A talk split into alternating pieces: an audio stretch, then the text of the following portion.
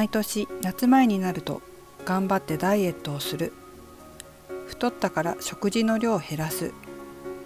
そうやってボディーラインを調整している人がほとんどかもしれない。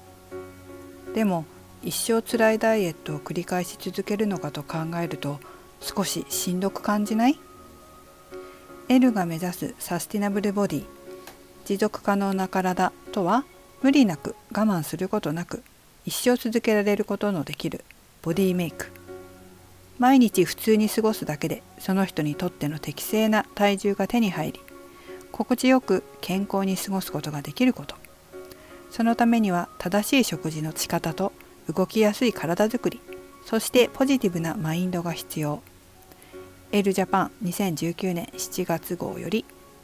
皆さんこんにちは。この番組は家トレトレーナーの私メグが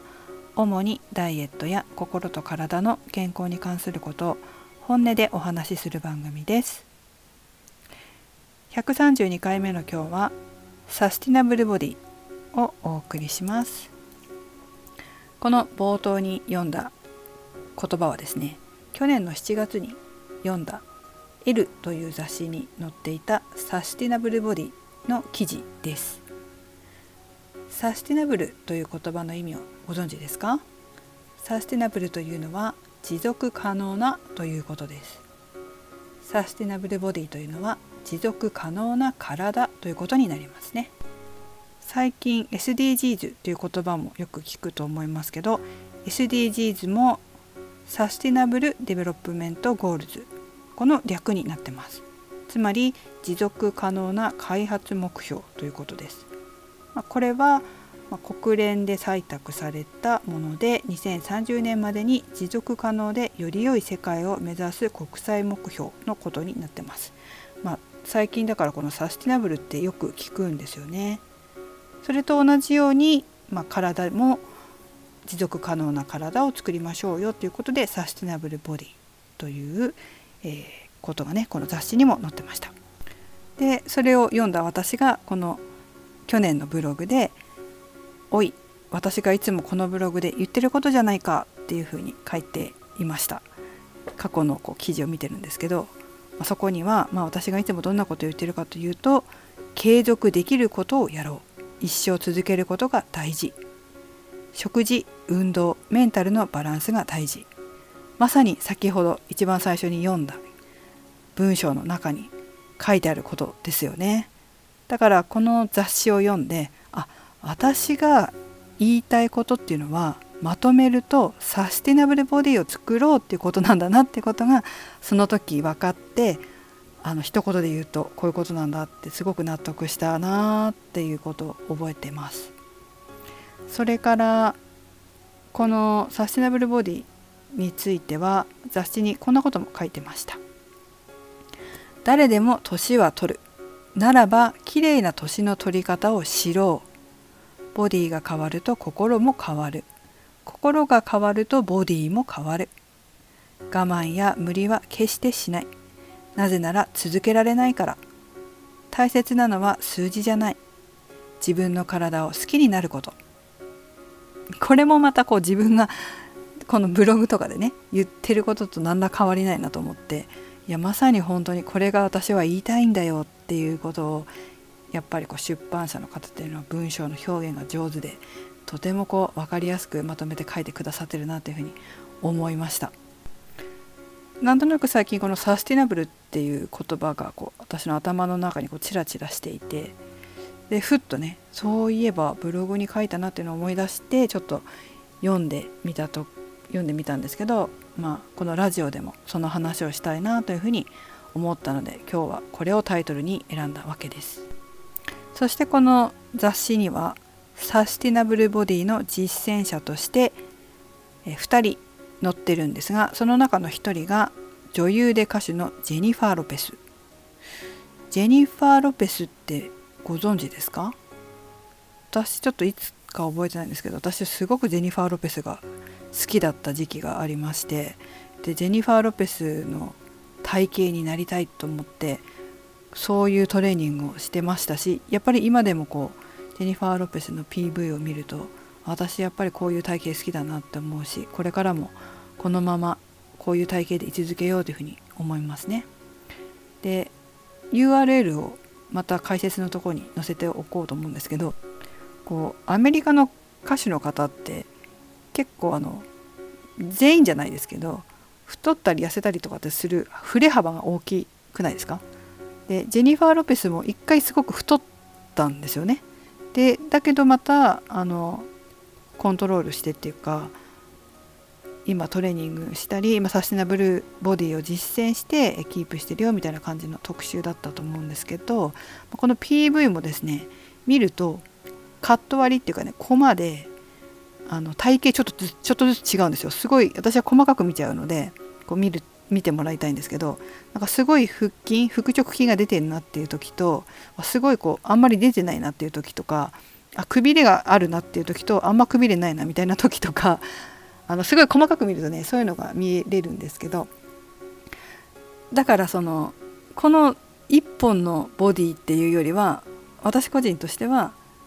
まあ、ちょっとその載せとくのが「ジェニー・フロム・ザ・ブロック」っていうプロモーションビデオなんですけどこれの1分12秒のところのジェニファー・ロペスの体がすごい好きです。で今もすごい好きです。で私もやっぱりこういうふうにこの体型をキープしたいなっていうふうに今でも思ってます。まあ、そんなジェニファー・ロペスは雑誌の中で自分の体をケアするのが幸せの鍵そうすると愛する人のことも大切にできるのというふうに言ってますねやはりジェニファー・ロペスが言うように自分の体を自分でケアするというのはとても大切なことです。それは自分で自分を愛することにつながるからです。自分で自分の心と体を大切にする。これがダイエットに非常に重要なことですしダイエットだけじゃなくて、まあ、痩せてきれいになった体をキープすることサステナブルなボディを作ることにとても重要です。持続できない体はいろんなことが無駄になりますよね。お金もそうだし時間もそうだし。私たちの人生はダイエットのためだけにあるわけではないですから自分の経験とかこれまで培ってきた能力を発揮して社会に貢献して充実感とか達成感を感じてもっともっと輝ける素晴らしい人生を送る方がずっと楽しいじゃないですか。そのためには、まあ、サステナブルなボディ持続可能な体を作ってそれを継続するということが大切ですね途中で持続不可能になってしまったらまたリバウンドしてまたダイエットしなきゃいけなくなったりすごいひどいダイエットをして健康を害してしまったり途中で持続不可能になってしまったら自分の夢を現実にする時間が削られてしまったり素晴らしい人生を送ることができなくなってしまったりしますよね。まあそれは本当にもったいないと思うんです。そんな時間もったいないです。まあ、そのためにはサスティナブルな食事持続可能な食事サスティナブルな運動持続可能な運動これをやっていくことが大事ですしそれができるようになるためには大人の思考メンタルも重要です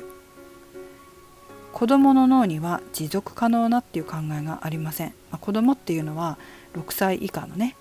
ことを指しますけれどもこのぐらいの子どもっていうのは秋っぽいですし例えば欲しいものがすぐ手に入れられないと怒って大泣きしてふてくされたりしますよね。うんと理性の脳っていうのはほとんどない感情脳がすごく大きいわけです。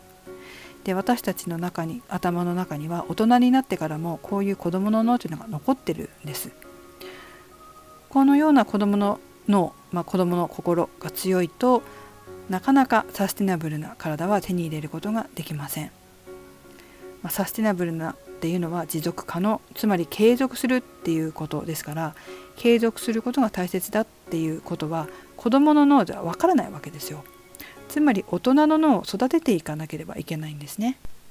私自身も、まあ、5年前にフラクタル心理学を始める前は子どもの脳がすごく大きくて、まあ、感情的でしたし、まあ、継続できてるようでできないこともすごく多かったと思います。今は大人の脳をしっかり育てて子どもの脳もよくしつけることができているので本当に感情的になることっていうのは少なくなりましたし人生がすごく生きやすくなりました